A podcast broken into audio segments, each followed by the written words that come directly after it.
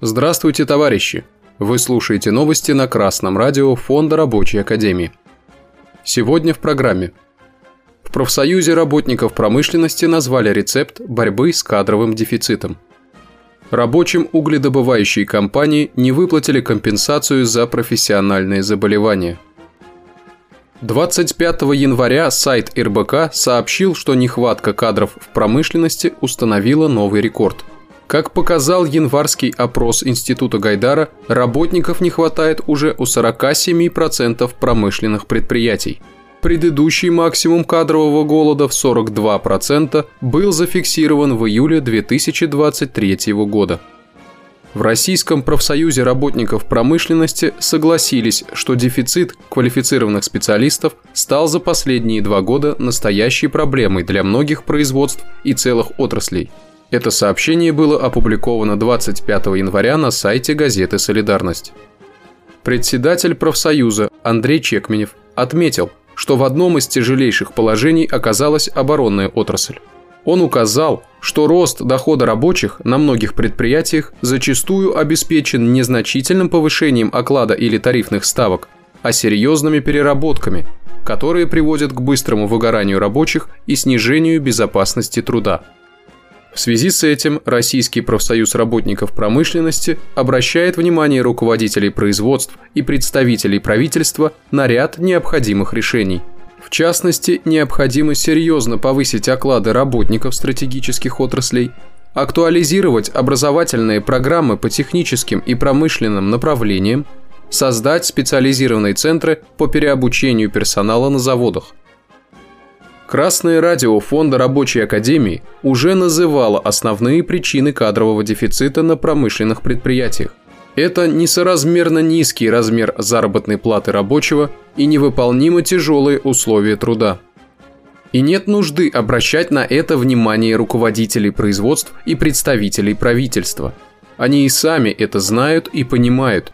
Ведь именно они заинтересованы в том, чтобы вытянуть из рабочих как можно больше рабочего времени и как можно меньше его оплатить.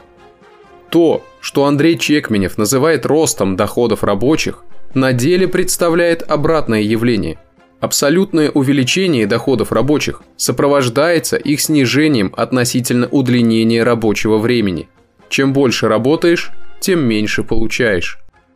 Только такое, так называемое повышение зарплатной части рабочих, может произойти по воле собственников средств производства.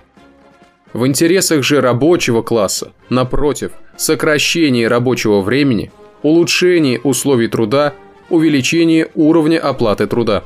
А добиться этого рабочие могут только путем организованной коллективной борьбы – по сообщению интернет-портала Nero Life от 25 января, работники угледобывающей компании Нерюнгринского района получили профессиональное заболевание, утратив работоспособность.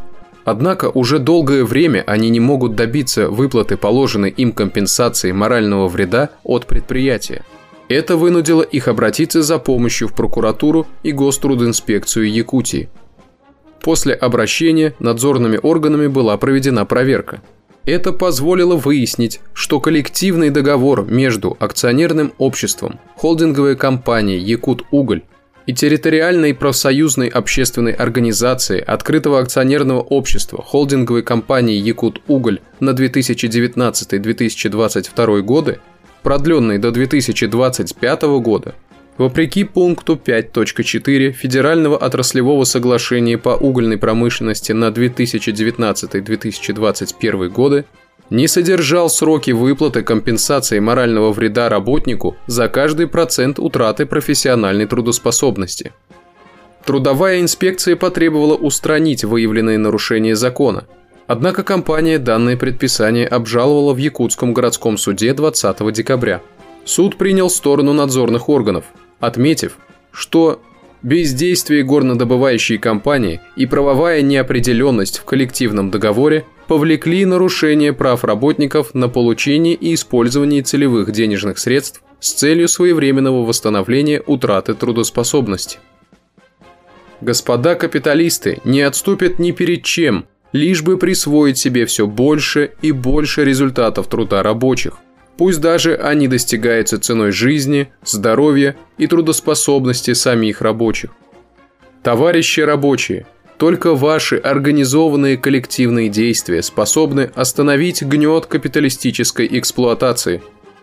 Изучайте трудовое законодательство, объединяйтесь в профсоюзы, создавайте забастовочные комитеты, пользуйтесь предоставленным вам правом на организацию и проведение забастовки – Боритесь за заключение прогрессивного коллективного договора на своем предприятии.